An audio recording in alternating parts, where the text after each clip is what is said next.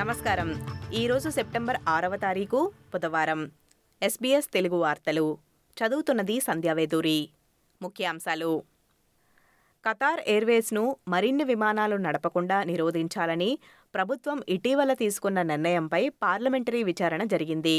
సెనేట్లో ఒక్క ఓటు తేడాతో విచారణ చేపట్టాలన్న ప్రతిపక్షాల తీర్మానానికి ఆమోదం లభించింది. National party senator Matt Canavan మాట్లాడుతూ, లేబర్ పార్టీ మరియు గ్రీన్స్ పార్టీ విచారణ జరగకుండా దాదాపు ఆపటానికి ప్రయత్నించారని తెలిపారు. ఉచితంగా చేసే ప్రాణాంతకమైన క్యాన్సర్ పరీక్షలకు ప్రజలు హాజరు కావటం తగ్గుతున్న కారణంగా అందరి ఆస్ట్రేలియన్లను జాతీయ ప్రేగు క్యాన్సర్ స్క్రీనింగ్ కార్యక్రమంలో పాల్గొనాలని కోరుతున్నారు. యాభై నుంచి డెబ్బై నాలుగు సంవత్సరాల వయసున్న వారిని ప్రోత్సహించడానికి క్యాన్సర్ కౌన్సిల్ విక్టోరియా ఒక ప్రచారాన్ని ప్రారంభించింది. పరీక్షల సంఖ్య రెండు వేల పంతొమ్మిది నుండి రెండు వేల ఇరవైలో నలభై ఆరు పాయింట్ ఐదు శాతానికి మరియు రెండు వేల ఇరవై రెండు వేల ఇరవై ఒకటిలో నలభై మూడు పాయింట్ తొమ్మిది శాతానికి పడిపోయింది. ప్రభుత్వ ప్రతిపాదిత సంస్కరణలు అమలు జరిగితే మైనింగ్ పరిశ్రమ ప్రమాదంలో పడుతుందని ఫెడరల్ ప్రతిపక్షం పేర్కొంది. పని దోపిడీను అంతం చేయటానికి ఉద్దేశించిన సంస్కరణలతో ఒక చట్టాన్ని ఫెడరల్ పార్లమెంటుకు ప్రవేశపెట్టారు.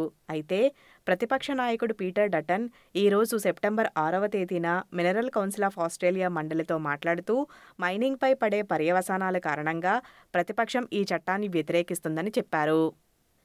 డెలివరీ కార్మికులకు కనీస ప్రమాణాలు, రక్షణ కల్పించాలని రవాణా వర్కర్స్ యూనియన్ ప్రభుత్వాన్ని కోరుతున్నారు. సిడ్నీలో జరిగిన రోడ్డు ప్రమాదంలో మరణించిన ముగ్గురు ఫుడ్ డెలివరీ డ్రైవర్ల కుటుంబాల తరపున ఈ కేసు నమోదయ్యింది.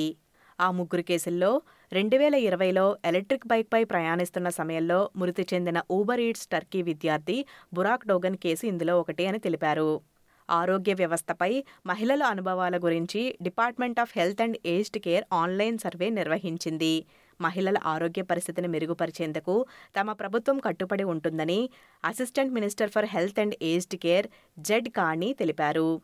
ఈ వ్యవస్థ అనేక విధాలుగా మహిళలకు వ్యతిరేకంగా పక్షపాతంతో ఉందని ఆమె చెప్పారు. మరియు చాలామంది మహిళలు ఆరోగ్య వ్యవస్థలో వారికి జరిగిన నిర్లక్ష్యం గురించి తెలిపారు. వలస మరియు శరణార్థులు ముఖ్యంగా ముందుకు రావాలని కానీ ప్రోత్సహిస్తున్నారు. భారత్లో జరిగే వరల్డ్ కప్కు ఆస్ట్రేలియా జట్టును ప్రకటించింది.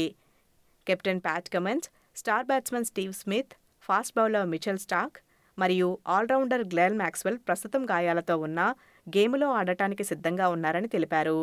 సెప్టెంబర్ ఇరవై ఎనిమిదిలోపు టీంలో మార్పులు జరిగే అవకాశం ఉందని తెలిపారు. ఈ టోర్నీలో భాగంగా అక్టోబర్ ఎనిమిదిన భారత్తో చెన్నై వేదికగా ఆస్ట్రేలియా మొదటి ఆట ఆడనుంది. ఈ వార్తలు ఇంతటితో సమాప్తం. మీరు వింటున్నారు ఎస్బీఎస్ తెలుగు.